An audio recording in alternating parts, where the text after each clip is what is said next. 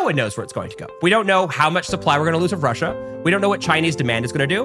And then from like five, ten years from now, we don't know how successful energy transition policies are going to be at reducing this overall level of demand. So, and all this to say that I think in this moment of kind of heightened volatility, heightened uncertainty in the market, I think it, it actually, much of the puck lands at the feet of government here at trying to iron out some of the inevitable volatility that will be caused because the volatility will be bad for everyone oil companies, consumers, the broader economy. So I think the goal here is to try and smooth out that period of energy transition. Imagine spending an hour with the world's greatest traders. Imagine learning from their experiences, their successes, and their failures. Imagine no more. Welcome to Top Traders Unplugged the place where you can learn from the best hedge fund managers in the world so you can take your manager due diligence or investment career to the next level. Before we begin today's conversation, remember to keep two things in mind. All the discussion we'll have about investment performance is about the past, and past performance does not guarantee or even infer anything about future performance. Also, understand that there's a significant risk of financial loss with all investment strategies, and you need to request and understand the specific risks from the investment manager about their product before you make investment decisions. Here's your host, veteran hedge fund manager Niels Kaastrup Larsen.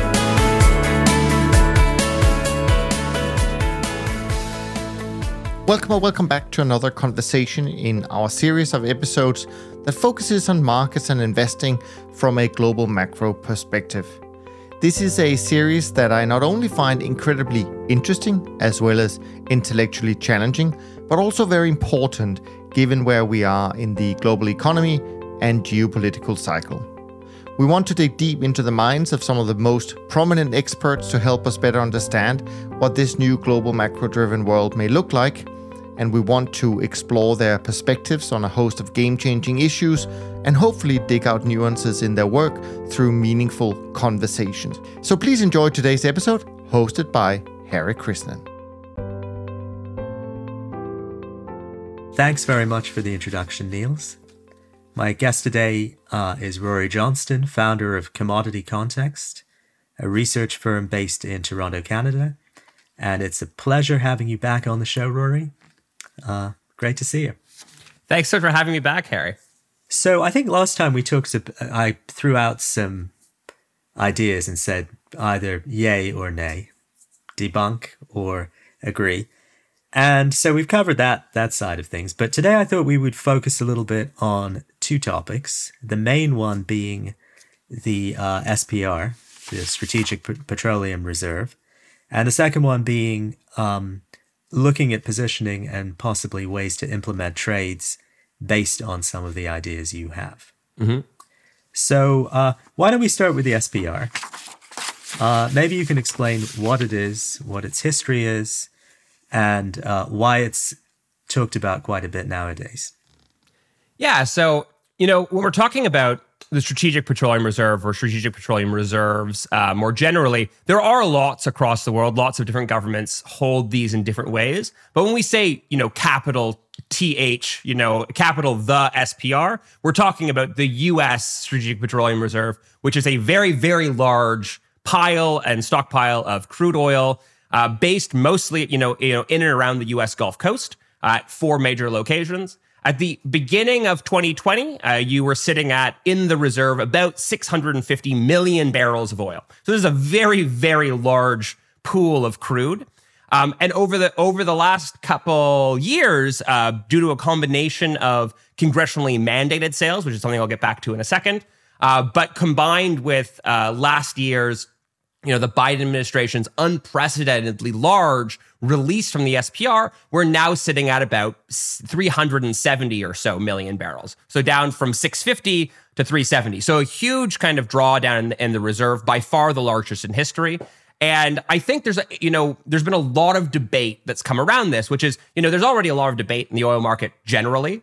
Uh, and when oil market policy plays in, it's always kind of, you know, it's even more heated in debate and I think with the SPR, it's just such a it's such a discrete and kind of crystallized moment and kind of mechanism for this for this policy debate that you know everyone's been talking about in the industry whether or not it's good it's bad it's you know it's short-sighted or whatever. So i think you know my goal here is to kind of describe what it is uh, what it was historically and kind of how I've been, and you know, myself and a couple others have been trying to, you know, re-envision how the SPR can be used in like a in like a modern oil market, because I think the oil market has trained has changed substantially from when it was initially um, kind of conceived in the late 70s, early 80s as kind of a um, you know response to the dual oil crises. First, the uh, first the Arab OPEC uh, embargo, and then the Iranian Revolution. So those combinations really kind of put um, energy and oil security front and center. And this and the SPR was initially kind of conceived as you know the ultimate uh, defensive weapon and that kind of that kind of new um, that new kind new kind of battlefield essentially. Uh, but I think that people, because of the use of strategic, because of the because of its history, they view it as this you know final line of defense. This final kind of you know once the enemy is at the gates or breached the gates, that is when we will finally release the might of the strategic petroleum reserve. And I think that's actually a very ill conceived and simplistic understanding of the potential and promise of this tremendously unique asset in the market. Okay, a couple of questions there. If this is kind of the uh, supply of last resort, which is one of the interpretations of the SPR, why is it mainly crude that's held in the SPR? Why aren't refined products held, which would be necessary in the event of an extreme uh, um, situation.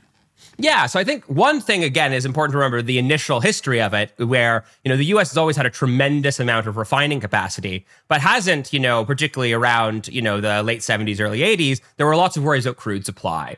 Uh, so there's a couple, you know, one, you know, crude was the main concern, so that is what they put in there at the time. Um, it's also crude is also much more stable to hold. You know, crude exists in holes in the ground naturally. Most of the SPR is actually stored in in like artificial salt caverns, so essentially artificially created um, you know reservoirs of crude uh, that just wouldn't hold petroleum products in the same way. I mean, as an example, you know, gasoline vaporizes, right? Like, like you know, you always hear how you shouldn't leave your gas can, you know, in a concealed garage open because it's going to like, you know, build up gasoline fumes and that can explode. Um, that would be very bad in a strategic in, in any kind of strategic reserve. So you definitely, you know, crude is just much easier and more stable to store, and it's it's uh, stored again in and around the Gulf Coast, right around the major refining centers in the United States. So it's it's designed specifically to be able to feed into those refineries very, very, very quickly. Um, the other thing I should say is, while it was initially conceived of as this kind of like final line of like almost military esque defense, and I think that's again how many people have still understood it to this day. There have only been a couple moments where it's been released in that kind of um, kind of uh, you know under those auspices. You know, think about you know so you know summon a summon around the Iraq War, um, you know, et cetera, et cetera. Whereas most of the moments that it's actually been released have been in response to things like uh, Gulf Coast hurricanes. So you would release some crude, you know, uh, you know, in the Gulf. Let's say because a bunch of platforms were, were taken offline, you know, uh, offshore oil production platforms because of uh, because of a hurricane. So I think that's how it's historically generally been used. So if I drove drove my car down to one of these locations, let's say Bayou Choctaw, uh, which a name that caught my attention, what would I see there? Would there be any security around it? Would it would it pl- look like something that is a uh, military complex or no? I, I think it it looks you know, to my mind, more like an oil complex. Uh, that it, that it's generally something. It kind of it's you know it's a bunch of pipes and tanks in the ground, um, and designed specifically to kind of you know handle the logistics of getting oil out of these reservoirs, um, and then onto ships essentially for for kind of export or for kind of shuttling down to the you know um, you know the the water side um, refineries all along the U.S. Gulf Coast.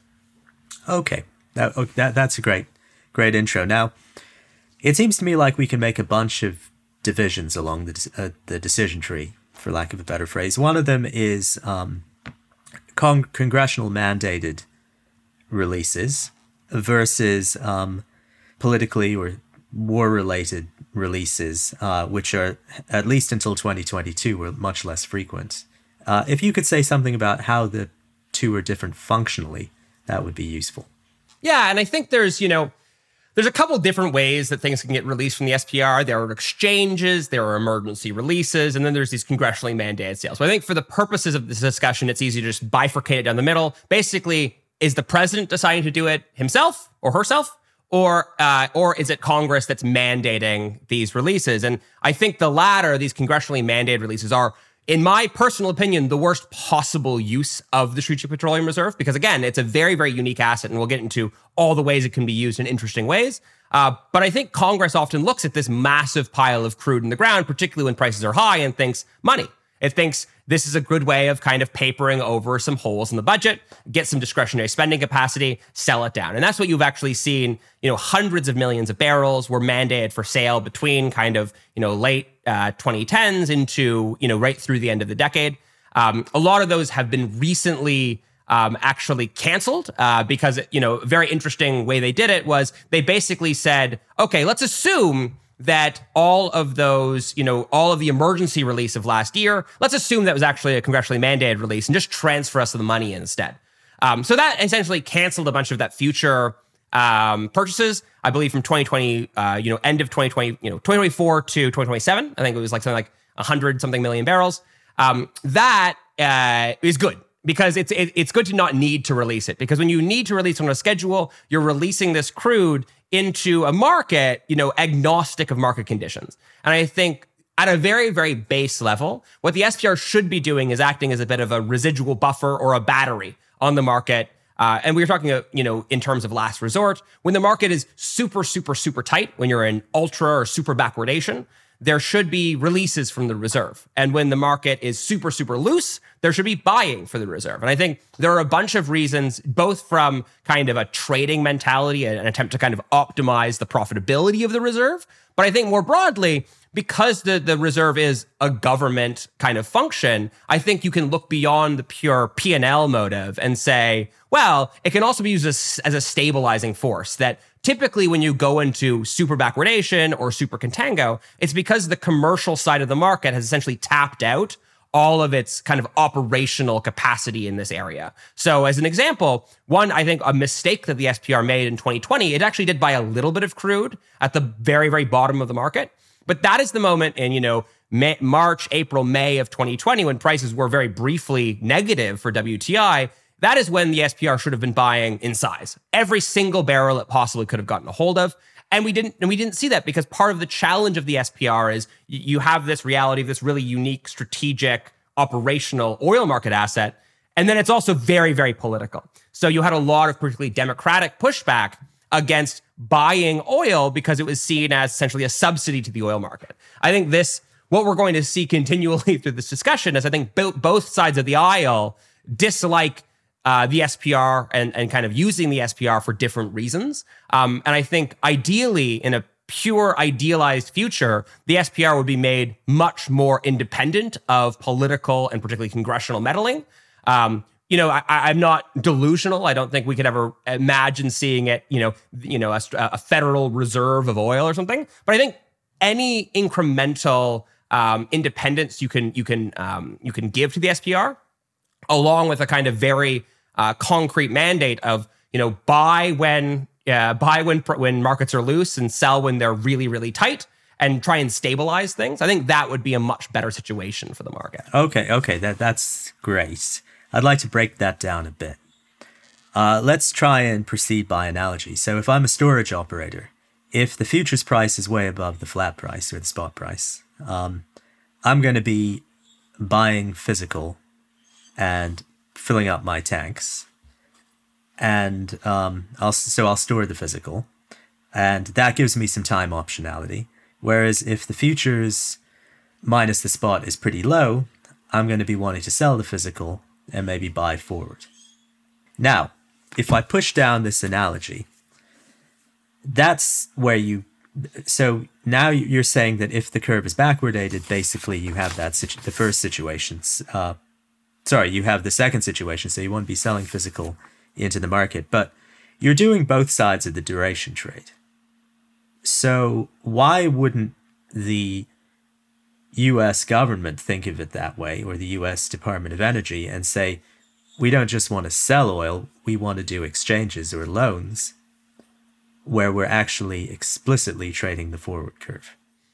So they do actually also have physical exchanges, although I, I don't think that they're, I think that they're slightly more convoluted and, and slightly less ideal in the situation. But I think you're exactly right. I think, you know, if you view it, so let's, let's go through the commercial side first, because I think it's, you know, unlike a, a purely financial asset, uh, the curve matters in this because there is uh, storage and logistical costs associated with storing crude, whether it's 10 cents or 50 cents a month in terms of you know the, the actual physical storage costs the insurance the financing et cetera. All of that costs money so that when you know you need the difference between spot and a future price let's say in a contangoed market where the curve is upward sloping you need that difference to be large enough to say i'll buy it today and then i'll sell it 12 months in the future and lock in an arbitrage kind of profit. In the reverse the the in a backwardated market, it's it's more difficult to do think of it in the same way because you know you would essentially be selling into spot markets and then buying into the future and kind of flipping it the other way, which is I think what we've seen last year for the SPR is very much I think what the idea was. But one thing I thought with the exchanges, basically they're agreements whereby oil is sold, barrels are sold from the SPR. Let's say N barrels are sold and then more than N barrels will be received at some point in the future at specified dates. So isn't that safer from the standpoint of security and so on? Because there's some guarantee that the oil will be restocked at a profit. Why take the risk? Why take the risk, as has been done in 2022, let's say, of just selling, uh, just making straightforward sales and assuming that price risk in terms of trying to buy back the barrels of oil in the future. I mean, do you have a view on this? Yeah, definitely. I definitely have a view on it. I think the so I think there's a couple things here. The first is the actual kind of the SPR wasn't designed to be as nimble as we're discussing. First of all, and so I think part, part of what, what much of what we're trying to do in this discussion, I think the broader discussion of the SPR over the past year and a half has been trying to inject a little novelty into how we think about the SPR. So up until very recently, the the SPR couldn't even really sell forward um, or buy forward. It was all essentially spot transactions. So what they would do is they would do a a sale or a purchase on an indexed basis. So you would agree to it, let's say today, and you would take possession or or, or, or you would sell possession of the crude in let's say a month or two. But the price agreed to at sale is indexed to spot prices. So you would essentially just agree to it, and then you would converge on spot you know, in the future. Now, that's obviously not ideal if you're trying to play any of these angles of the market. So what they actually do is they actually to change the um, the actual regulatory structure of how the SPR can operate in the market. And what they've introduced is this idea of, you know, fixed forward contract buying, where you would fix the price and say, you know, we will buy it, you know, let's say in two months at you know, $65 or, you know, and, you know, we'll sell it in four months for $80 or whatever else. That wasn't really historically done before. And I think that in and of itself was a big kind of novel government and regulatory change. Um, that said, it didn't happen, in my humble opinion, fast enough because by the time that that was agreed upon, most of the crude was already sold from the reserve. In my idealized world, you would pair every single barrel of sale from the SPR with a forward contract purchase. And the idea here is that so when when you think about the reason that people take issue with sales of the SPR in the first place, if we just kind of consider the arguments against it, it's that you are it's essentially a sugar high, right? That you're saying, okay, sure you can fix the market now, but you're not fixing any of the problems down the road, you're just kind of pushing them off. Now, what we ended up realizing in hindsight last year was it actually wasn't as big a challenge, a big a, a, market issue as we expected. You know, now the SPR sale is done and we're still lingering around kind of 80 bucks Brent. The market is kind of, you know, not nearly as tight as we were expecting. But in the beginning of, of, of you know, 2022 in March and April when this was conceived, uh, we thought we were going to be staring down, you know, mega all-time large deficits in the market off of massive losses of Russian supplies. So the the challenge and, and the problem with kind of big sales in that kind of environment theoretically is that you are reducing prices today and you're reducing incentive for investment in other let's say non-opec non-russian production to come in and fix that that issue right now so that's that's the criticism is that it reduces incentives and it reduces our kind of security buffer for kind of dealing with the next the next oil shock after this one. You meant you mentioned something in there that I'm a little confused about. I'm sure you know it better than I do, which is I understand that the goal is in a very tight backwardated market to increase supply. But is the secondary goal actually to put downward pressure on the price to have market impact that's significant, or is that just a um, hopeful byproduct of of the sales? Well, so if you, I mean, I think we're, you know, are we talking about in a commercial market or in the kind of SPR release kind of market? SPR release here. So I think in the, in a pure, I, you know, historic view of the SPR, it's just to get prices down um, right? It's just to kind of bring the prices down to soften the, the, the burden on consumers, to reduce the kind of stress on the U.S. economy. That was kind of how this is initially conceived. That's how you would have seen it done during like a hurricane. You just release some crude to the market to make up for the crude that was lost in kind of production assets. But I think in this in this situation, when you think about so why so last year we heard a lot about why producers weren't increasing production. Um, part of it was that, you know, cash flow discipline, all of these things we, we discussed on our last call. But more broadly, another reason is that the curve was very, very, very backwardated. So you, you know, it was on one level screaming stress and, and kind of short supplies in the market. But the other thing, when you look at the way that oil equities are often priced, it's not off the spot price. It's off kind of a balance of the bulk of the curve because it's an assumption of what the kind of you know forward cash flows of that company will be earning. Uh, and while everyone in the commodity market will tell you that the curve is not the quote market's forecast for prices, equity analysts often treat it as the least biased kind of you know forecast for the market. So they'll just plug it into plug it into models, and that's how you'll get your kind of you know equity valuation you know decisions. So what if you could do a situation where let's say you reduce the spot price, which is what hurts consumers, particularly in a uh, environment like we saw last year and continuing into this year, where you know pump price uh, concerns were at the fore, inflationary concerns were at the fore. So you bring down spot prices, but at the same time you lift the rest of the curve by more than you reduce those spot prices. Well, it's one of the reasons for that because then the market's saying that well, there's less supply, so the SPR has less ammunition, so to speak, at, at its disposal to do the same thing again. Yeah, I think there's you know there's some aspects of that, but I I really don't think that the you know that the market at least in my assessment and my research, I don't see the market as kind of you know looking through this because I think the physical the physical commodity still needs to clear at the end of the day. So I view it to a degree as almost commensurate with let's say Saudi spare capacity that it could be used. We don't know if it'll be used. Sure, there might be some kind of transient risk premium that's built into prices because of that. But in my research, at least, it doesn't appear durable or stable. Um, and it seems to be something that like only really matters, let's say, when markets get particularly tight again. And you're like, oh, wait, now we don't have Saudi spare capacity or we have less SPR or whatever. Got it. I, I, I'll make a little digression here because I'm a more derivatives guy and more in financial assets. And it used to be thought, and all the quant models had it so that the short end of the yield curve drove the rest of the yield curve. And the original models, you know, the spot interest rate models did that. And so the yield curve was calibrated to the fronts. And nowadays it seems like people have stopped believing that because the Fed has been hiking away and nothing happens at the long end. So it may be actually that the long end, which is has been consistently deflationary in its outlook, is driving the short end. It's it's the more important economic thing. Now in the oil market, I'm going to stretch myself, probably beyond my capabilities, and say, could it not be the same thing? The oil derivatives market far exceeds in notional amounts the uh, you know the size of the spot market.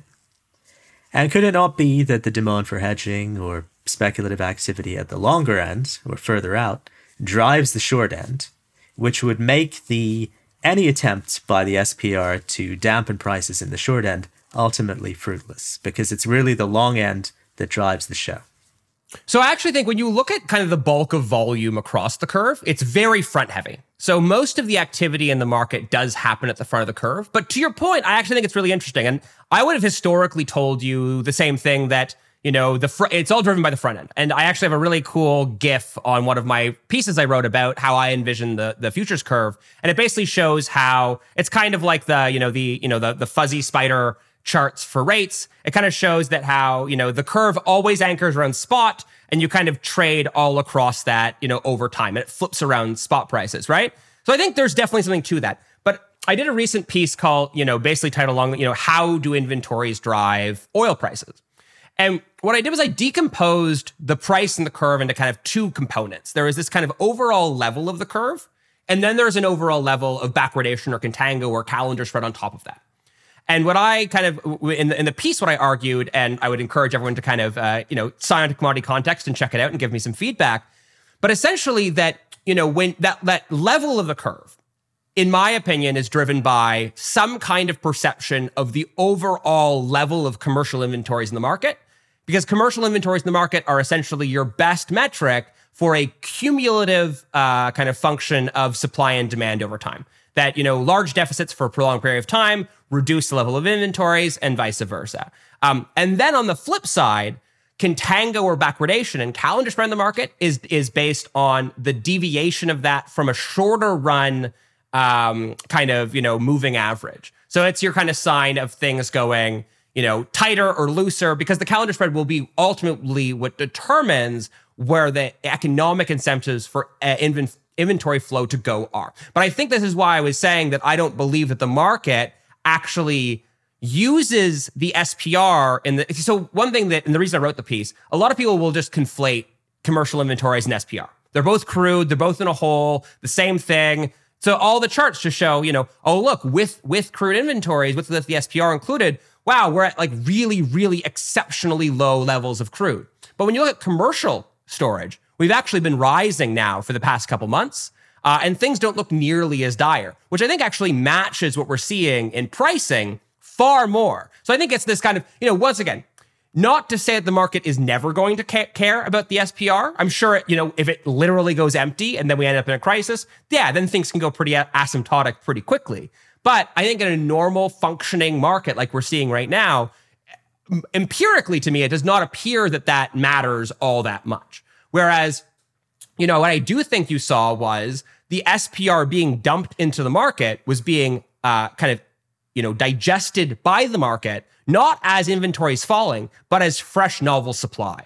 And I think that's an important difference is that commercial inventories don't make discretionary choices generally. Commercial inventories are a residual function of supply and demand in the market, whereas the SPR was basically unchanging for the majority of its history, despite multiple bouts of exceptionally backwardated and exceptionally contangoed markets. It never, it never budged. It needs to, it can only budge by say so either of Congress smashing it open for a piggy bank, you know, agnostic to market conditions, or the president saying this is a national emergency, like we saw last year, release 180 last year, and I think there was 30 in the December, you know, December 2021. So that was a huge amount of crude. Uh, at its peak, was actually, you know, producing or supplying to the market more than many OPEC Plus members. So briefly, the SPR alone was one of the largest producers or suppliers of crude in the world. I think that's a more useful way of interpreting the effect of the SPR and market balance than viewing it as, oh, okay, it's just inventory draining down. Because again, it doesn't drain down in almost any other kind of tight market environment. Got it. So I, I understand that commercial inventories ultimately are more important, but let's say that the there was an announcement made that the SPR would restock its oil supplies at 70 bucks.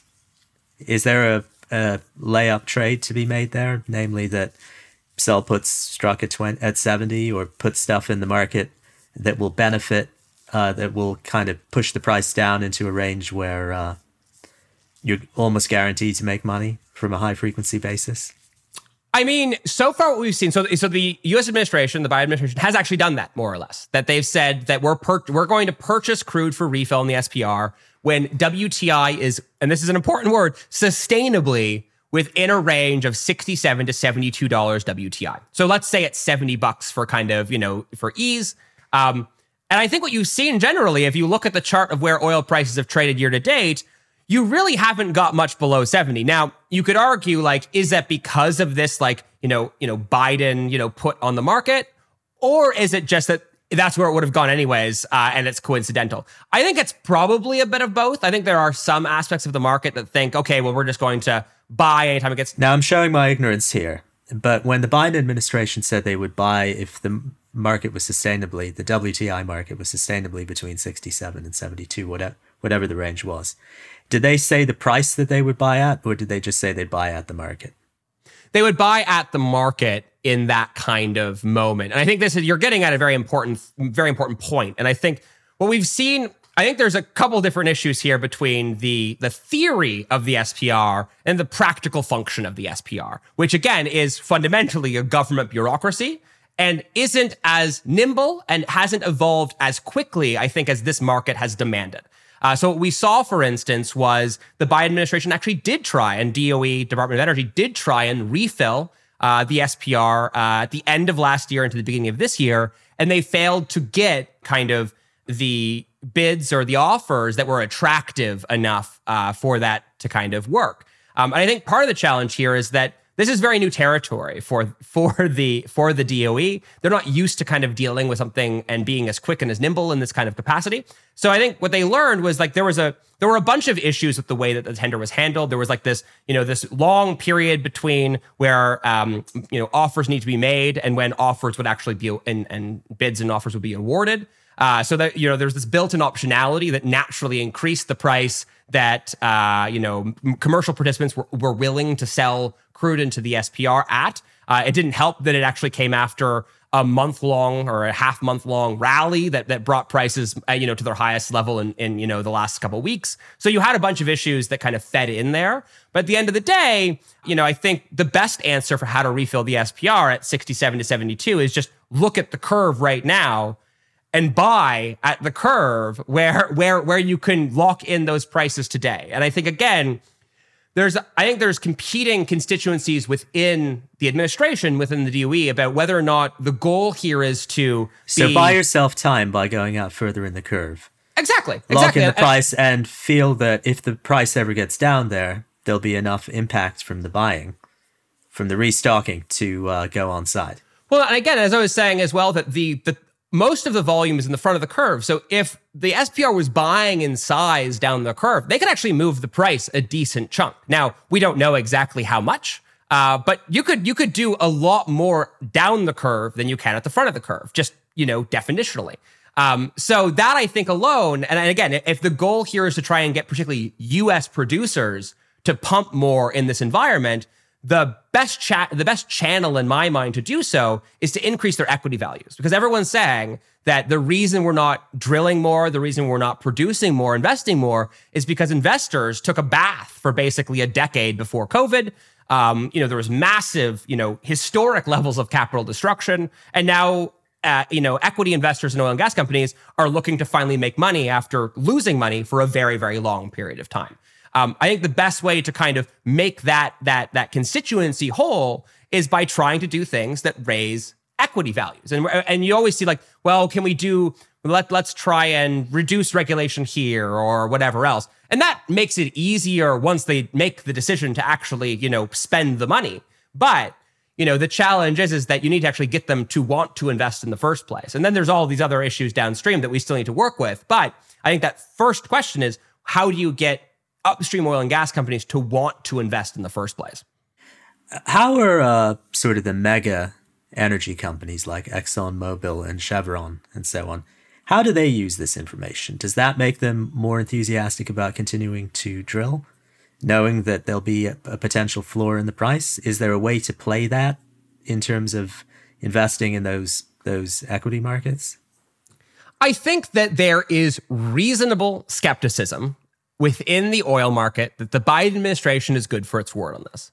Now, I am generally a believer that they are that the Biden administration is trying its best to execute on this very very new strategy. But I think there have been lots of comments and slips that have made it harder to take the Biden administration in good faith uh, on a lot of these issues. I think there's been a lot of animosity between the administration and the oil companies you're, you're, you're, discussing. There have been a lot of high profile kind of public letters that the CEOs of these companies have made, um, you know, sent to the White House and kind of published for all eyes to see. Um, so it has not been it has not been a great relationship, and I think that yeah, everything would be much better if there was better kind of blood between all parties involved.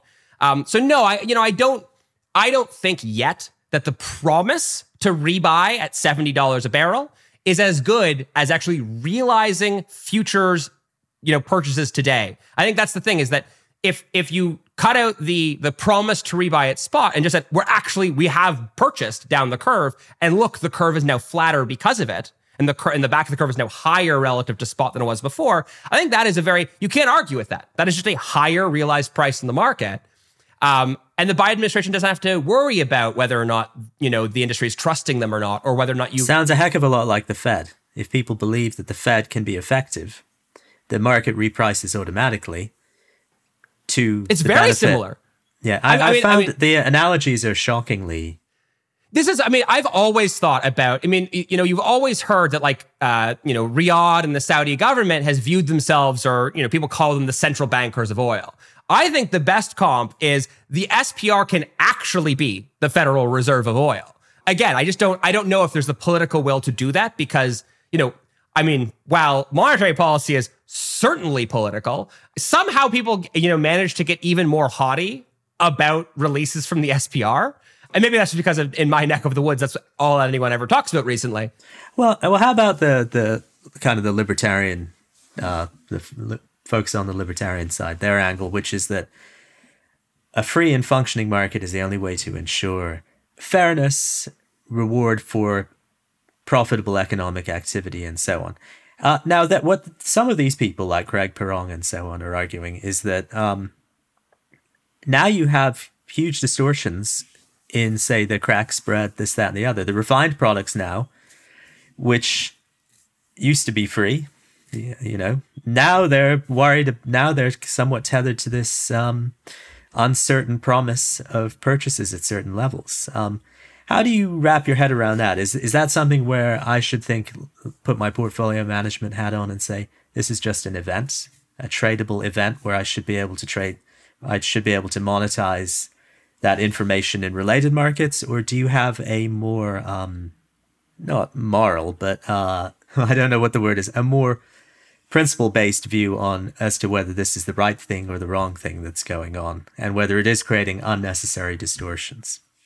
Yeah, so I'm going to split the question in two. So I'll I'll deal with the SPR side first, and then the kind of crack spread question second, and the refining markets. I think we had discussed it a little bit uh, on our last on our last call, but I think that uh, the what's happened crack spreads in the refining market is also historic in an entirely different way. So I'll split those in two. So first to the question of the morality of the SPR and whether or not it's good for the market. Firstly, the oil market has always had levels uh, like many, many tranches of regulation, uh, both explicit kind of government regulation, uh, as well as kind of monopolistic or, or cartelized organizations within the market that entirely, at least their stated goal is to reduce the volatility in the market. Now, when you look at the historical kind of theory of why OPEC and Saudi Arabia in particular would do this. And I think, you know, many people I think would be surprised to hear that the literature historically views Saudi Arabia as one of the most notable doves or price doves within OPEC, whereas some of the other producers, like let's say Libya, uh, are much more keen to see higher prices in all environments. And the argument for why that is the case is that Saudi Arabia has massive, massive reserves of crude, and they're worried about the price destructive elements, not just of high prices, but of volatility itself. So if you're if, if the goal here is to try and uh, you know in you know elongate to the maximum level possible for for Saudi state revenues the oil age, they they want a reasonable price of oil. Now, what that is, let's say eighty to hundred dollars, uh, and relatively low levels of volatility. So what you're saying is, don't fool yourself. This is a market that has had price controls for decades. Dec- centuries. I mean, if Oh, you look centuries, back, sorry, yeah. if you look, or at least a century, if you look back at like you know early Rockefeller era, and there was a much more explicit control of what was produced, and then even after the Rockefeller era, you had the Texas Railroad Commission, which acted as the even more effective version of OPEC. So I think you actually you've had this in many in many capacities throughout all of history. And I think importantly, this is at a period where the direction of oil seemed at least broadly on the demand side pretty known that demand was going to continue to rise, that this was an industry that was going to continue to kind of grow and sustain itself over time. People weren't worried about, let's say, like ExxonMobil as a going concern for the majority of this history.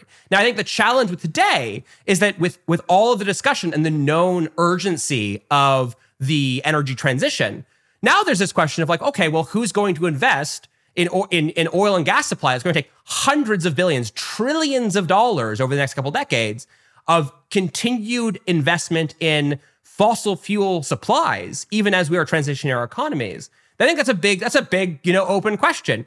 And with all the volatility, even from the oil producer side, it only reduces the kind of incentive to invest because I mean we're even seeing it right now. So CERAWeek, which is the big um, the big energy conference in Houston, is happening right now, and everyone's optimistic about the kind of trajectory of oil right now. But I think everyone is reasonably also kind of suspect to be like, where are prices going to go? Because we were at $130 Brent back in April of last year, and now we're at 80 and that was supposed to be in the year we were supposed to see like massive, you know, unprecedented deficits, deficits in the market.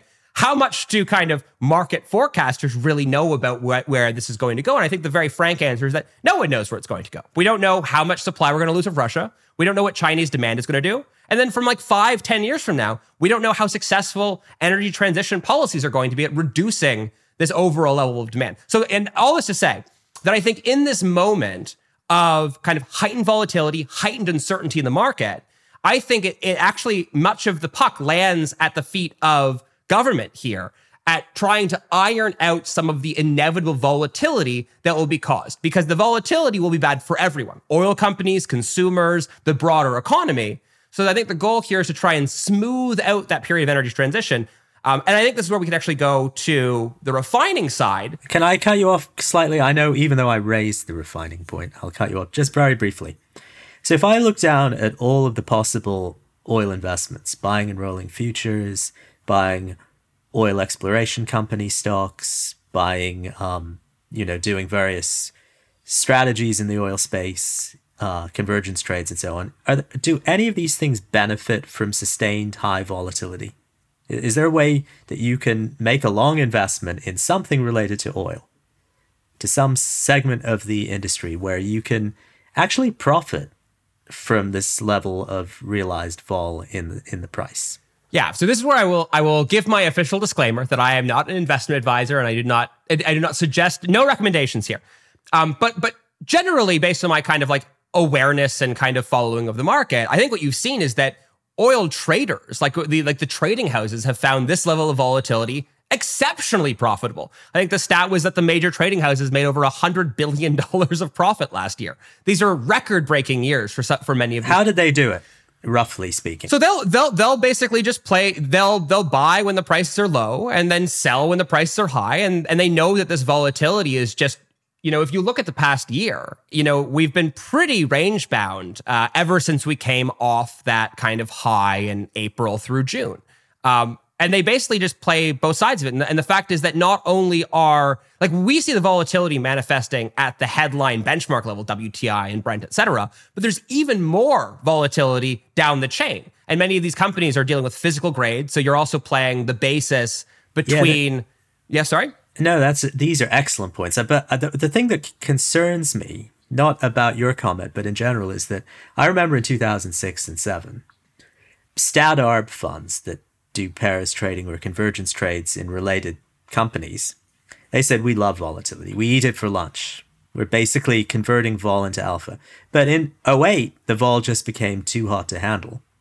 And so all these convergence trades where you're buying something cheap, selling something rich, and you get bigger opportunities, bigger edge because the spreads become wider and the dips become bigger and the rises become higher. At some point, if the vol is too uncontrolled, everything falls apart. Is is is this a problem that one should be worried about with oil as well? That yeah, you can make big profits if oil is whipping around, but if it whips around too much, all of a sudden you have that tail risk on the other side. What do you yeah. have any view on that?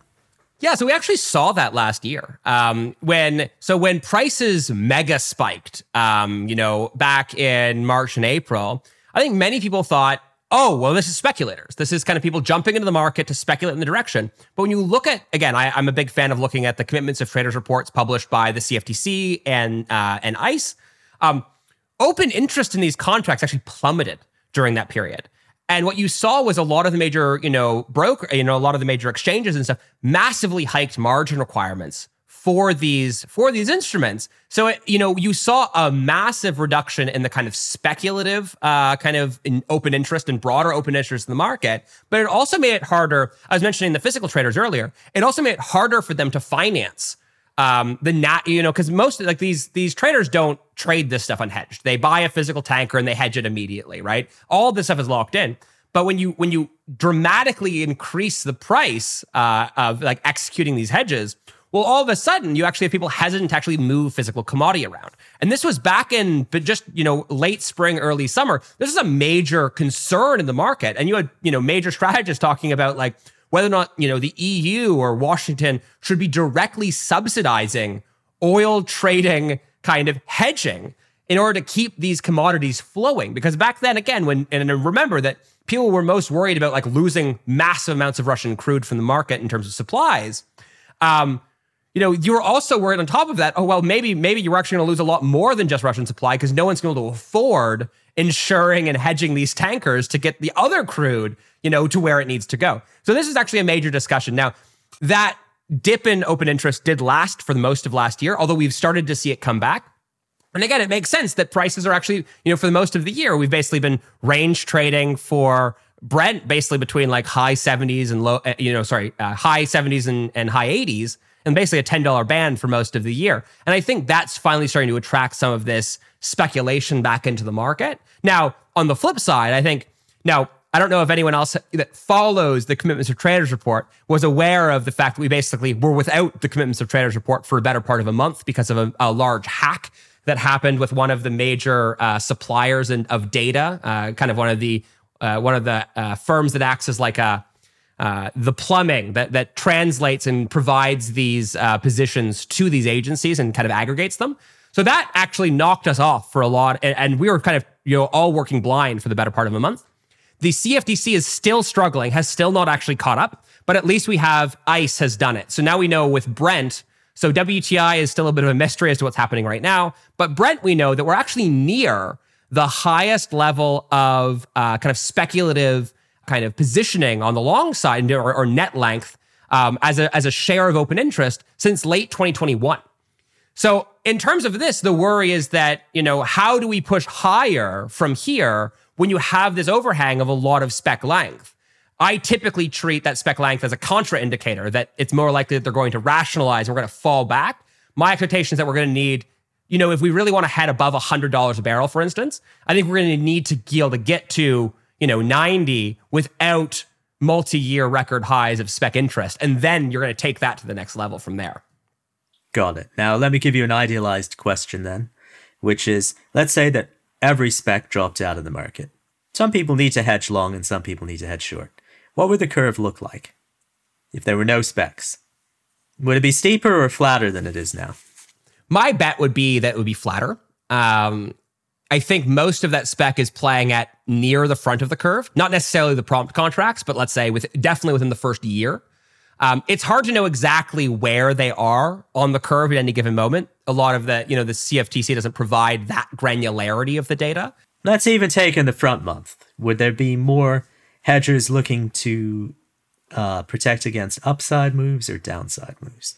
In this market right now, it's a, it's a, it's a good question. Uh, you know, I actually I don't have a fantastic answer for that. I would need to look at like what the what the what, what all the options contracts were doing at, at this exact moment.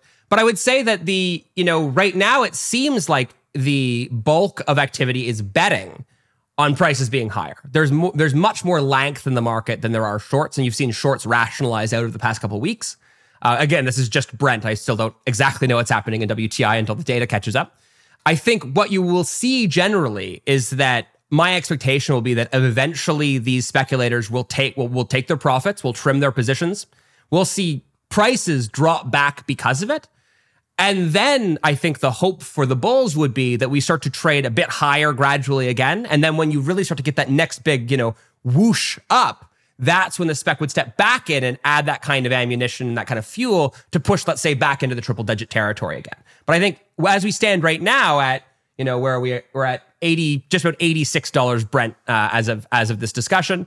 And that's with very, very high levels of spec positioning in the market. I think that's a concern uh, for people that think that we're going to break above, let's say, sustainably above 90 $100 in the next couple weeks or months. Um, because I think that you would need to see that kind of next uh, cycle of like spec rationalization and then rebuild on the other side. So the the tacit assumption is that specs are trend followers on average. Generally, I think, um, and I and I think that what you'd see, yeah, I, I think that in in the language of that, yes. So in an upward trending market, if you take step uh, specs out, the trend doesn't build as strongly as if specs are in there. Yes, I, I, w- I would say that. Yes, I would say that's correct.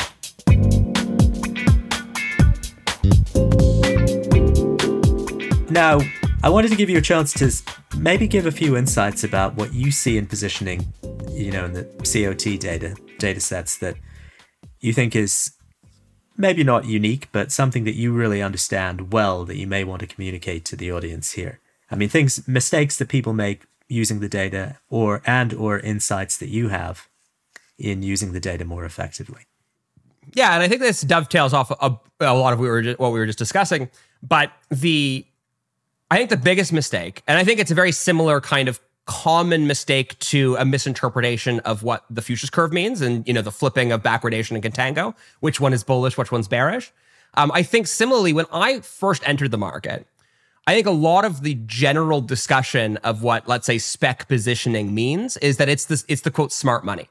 So if if hedge funds, these massive masters of the universe, you know, uh, believe that oil is going to go high, who are you to disagree with them? Um, and you might as well think that that is that's most likely you know trajectory. I think over the course of my career, I've flipped on that almost entirely. I, I now I believe that they are. I view spec predominantly as the marginal or kind of last, like final buyer or seller of these contracts and that when you don't let's say when you have a really really short position it's unlikely that you're going to get even further shorts added onto that so that the next likely kind of mean reversion move is to go more long on a net basis which will all else equal pull crude up rather than down. On the flip side like we have right now when you're really really long all else equal you know a lot of the money that had been associated with oil is in long contracts right now it's not super likely you're going to get a major wave of new money coming in. What's more likely is that these these individuals are going to take profits and they come back down. So I, I see it I see it as like a contra indicator, uh, particularly in terms of like the next most likely move. But I think importantly, I don't necessarily view it as causal. I don't think it's necessarily it's it's of questionable use in terms of let's say forecasting the next move. But I think in terms of a situational awareness as a as a risk management screen, I think it's useful to think that like when you're really really high what's likely is, like the, the next biggest move is more likely to be down than up and vice versa when things are really, really short. So you're saying I couldn't make money by just saying, okay, I'm going to take out the trend in open interest for specs. And then if I find that spec open interest on the long side is at its max levels, detrended, I buy puts or I go short. I'm just going to go against the trend because there's no more marginal buyer left in the market. Is that a winning trade. I know it has huge tail risk because spikes can be enormous.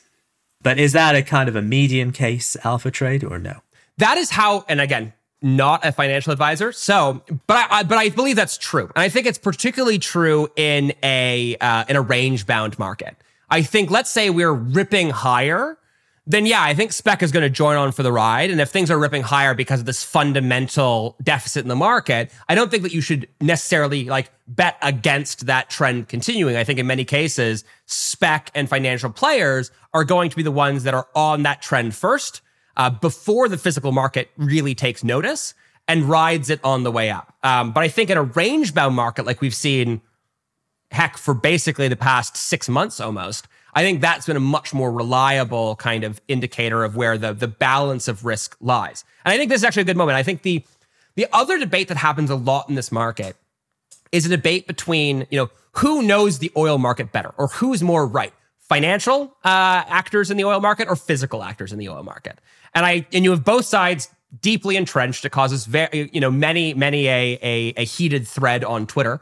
Um, but I think both are really important for different reasons. And I think that what you'll often see is so I was mentioning earlier that you have like physical basis in the market that, you know, let's say Saudi. Are they both important at the same time or at different times in terms of relative importance? I think that the signals within each informs the proper context for interpreting signals on either side. So, like for as an example, um, last year when we saw uh, prices and uh, through the latter half of 2021 into let's say the first half of 2022, you saw prices ripping really, really fast higher, as I think everyone now remembers. For much of that period, um, physical signals in the market, let's say the you know the official selling price discount or premium to major benchmarks, which are much more financialized, they were signaling that the market wasn't especially tight at that price level in that moment. So I think a lot of physical traders were saying, look, you know, West African crude is not, you know, these spreads are not, you know, they're not, you know, a signal of worry. If anything, they say the market's like relatively, you know, um, sloppy or or isn't clearing as quickly as you'd expect in a bull market. But I think again, I think that's probably true in a range bound market, and that can be your signal uh, for you know let's say the balance of risk to the downside that the physical bid just isn't there. But in a market where the entire world is seeing plummeting oil inventories risks of russia et cetera et cetera then financial players are going to front run any physical reality. And i think that that doesn't necessarily mean that they're wrong. It just means that they're faster. And i think that on the flip side, you know, financial players will, yes, naturally get way ahead of themselves in many of these moments and overshoot on the upside and the downside.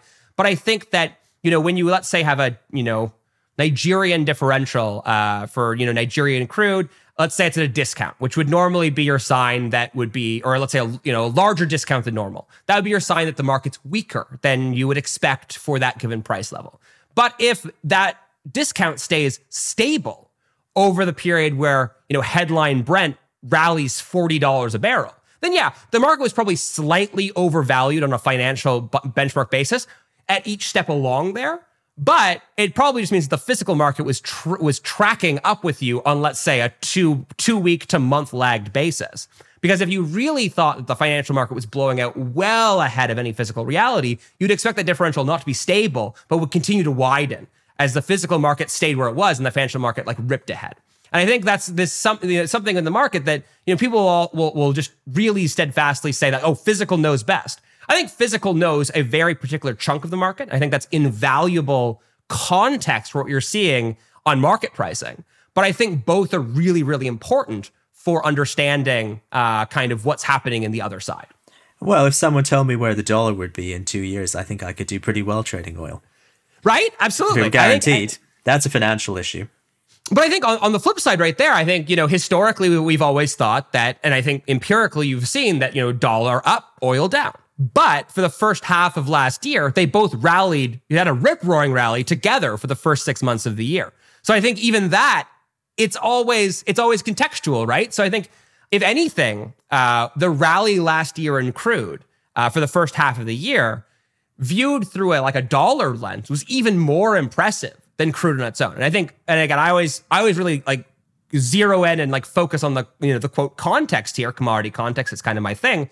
Uh, but I think all of these prices add context and color to what you're seeing in other elements of the market. So if the dollar is ripping higher on a week where crude is also ripping higher, then the dollar normalized price of crude is actually ripped even higher than that.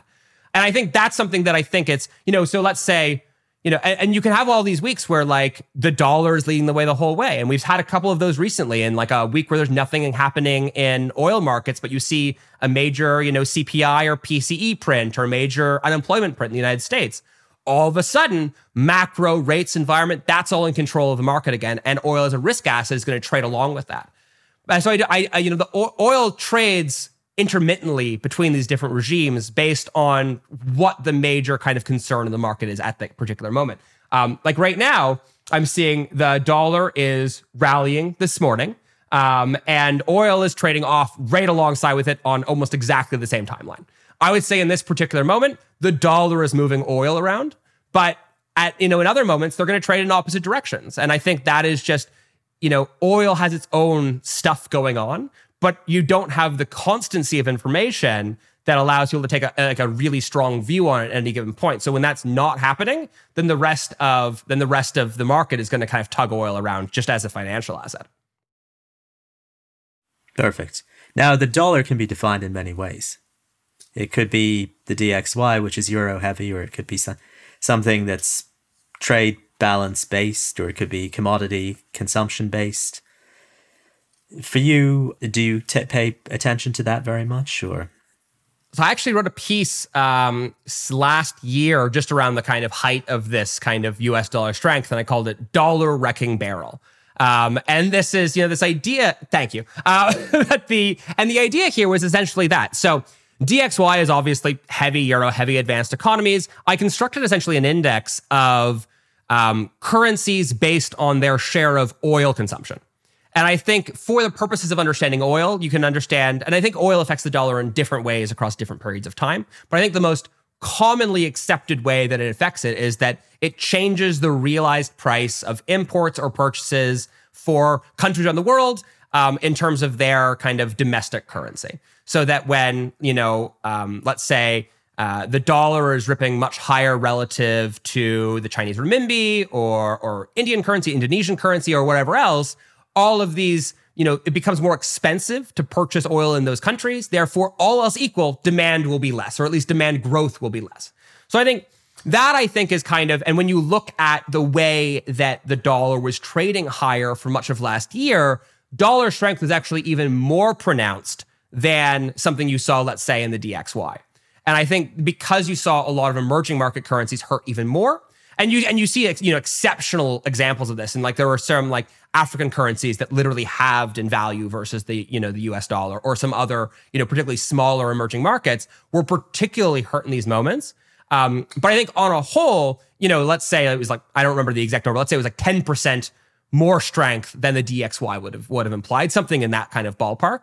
And I think that I th- again, I think I was surprised, and by the same time, not really surprised that there wasn't a huge kind of like intra week or even intra month deviation between this, you know, oil consumption weighted dollar and DXY. Like they move unshockingly pretty closely together. But over the course of a year, you definitely see the cumulative effect was more heavy on the on the oil weighted side than on the DXY side alone. Perfect. Final question for you. Uh, of course, you can add something at the end, but um, how about thinking of the old North Star, gold? Do you find any value in oil versus gold? And if so, what?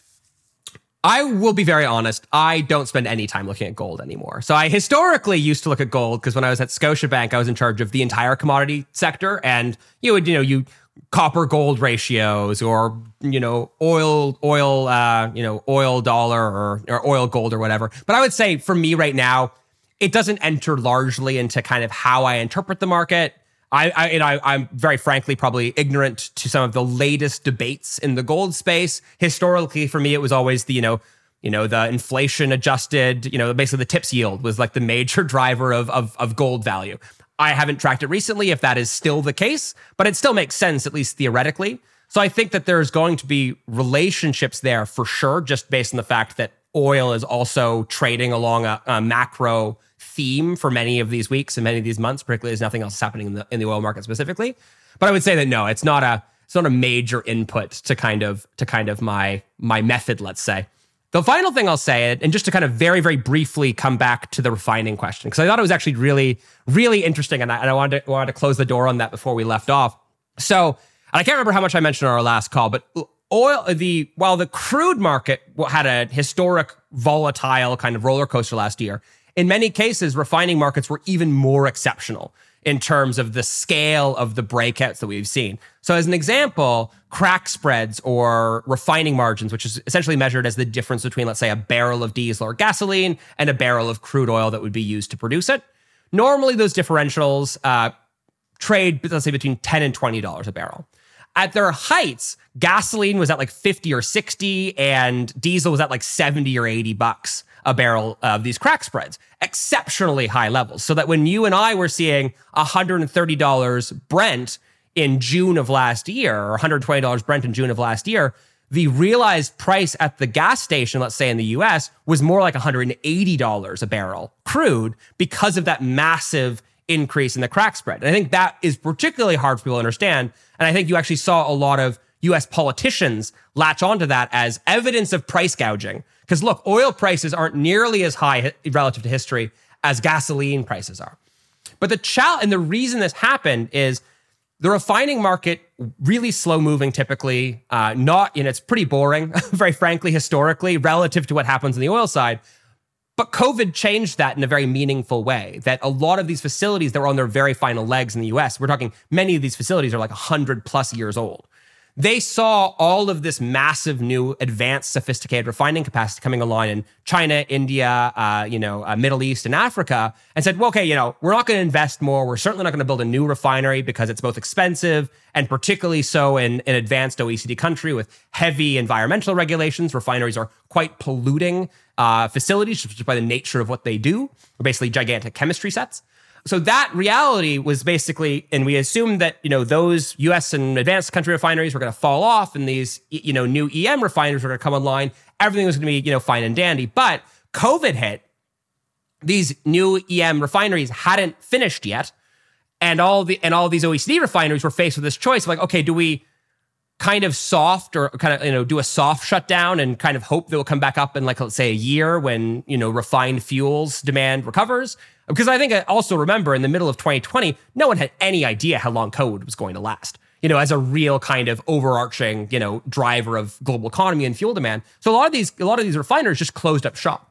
Um, they did so well before the new refineries came online. At the same time, those refineries that still were coming online were mega delayed by years because you know all of these supply chains massively you know got tangled up all the labor. You're talking like hundreds, thousands of people that fly around to build these facilities. Well, all of a sudden, no one was flying or moving around the world. So all of these things, you know, really dramatically uh, mucked up that timeline. And I called it the collapsed bridge to the refining crisis because you saw collapses on both ends. And now we're kind of traversing this like deep gully of these volatile high crack spreads uh, because you don't have enough refining capacity. On the flip side, the weird thing that's happened with this is that the global refining market doesn't typically operate at a super, super high level of utilization, of capacity utilization. Refineries in the US do because they're really well tuned. They put out a lot of high value products, and that's really good for them. But let's say a, a refinery in, let's say, let's say Mexico that doesn't have the same level of sophistication, which I by which I mean it has it, it puts out a lot more lower value feedstock like naphtha or vacuum gas oil or heavy sulfur fuel oil that if you had a coker or other downstream assets like you have throughout most of the US Gulf Coast and particularly a lot of the new Indian and Chinese refineries, that you can turn those, you know, lower value feedstock into higher value product.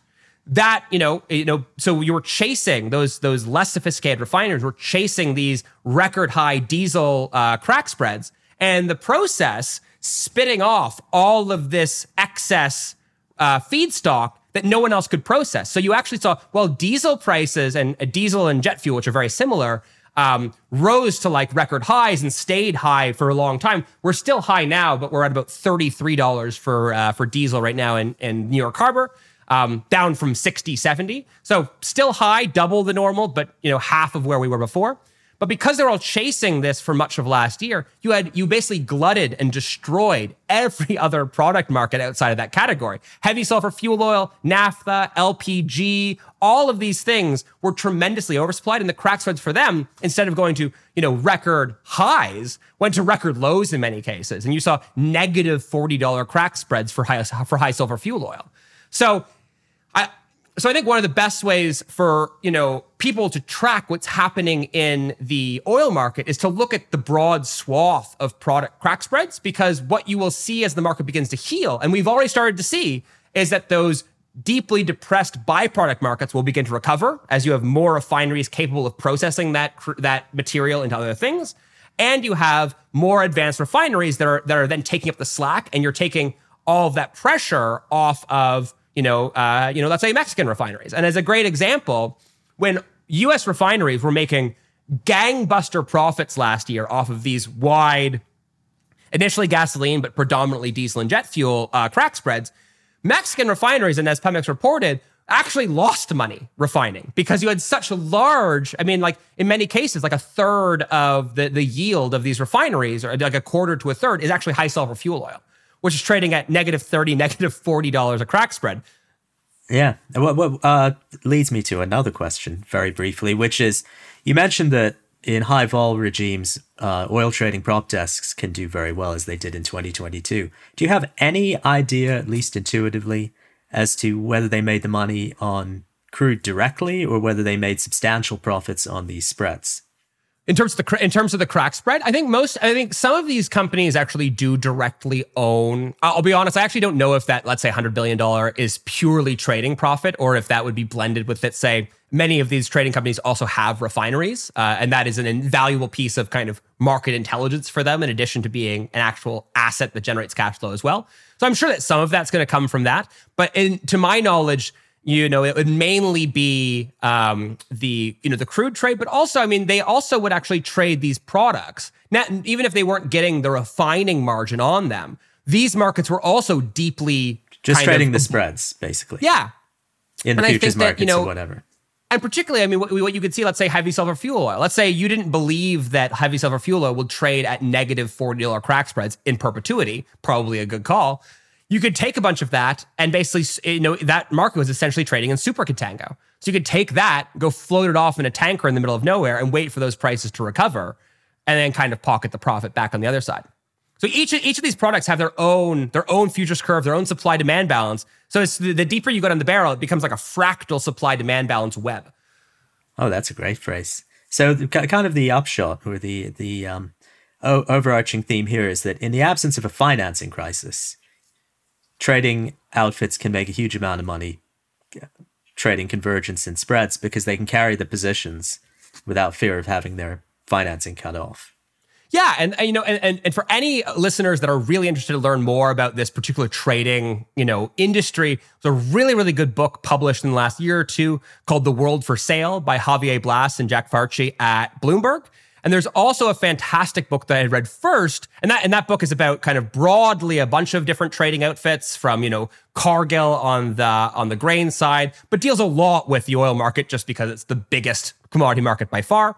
And then specifically on the oil and the kind of story of Marc Rich, and you know that which for those that aren't aware, Marc Rich and Co was like the initial oil trader that his firm, when it kind of gradually split up, became uh, Trafigura and Glencore, which are still to this day two of the largest global commodities traders in the world.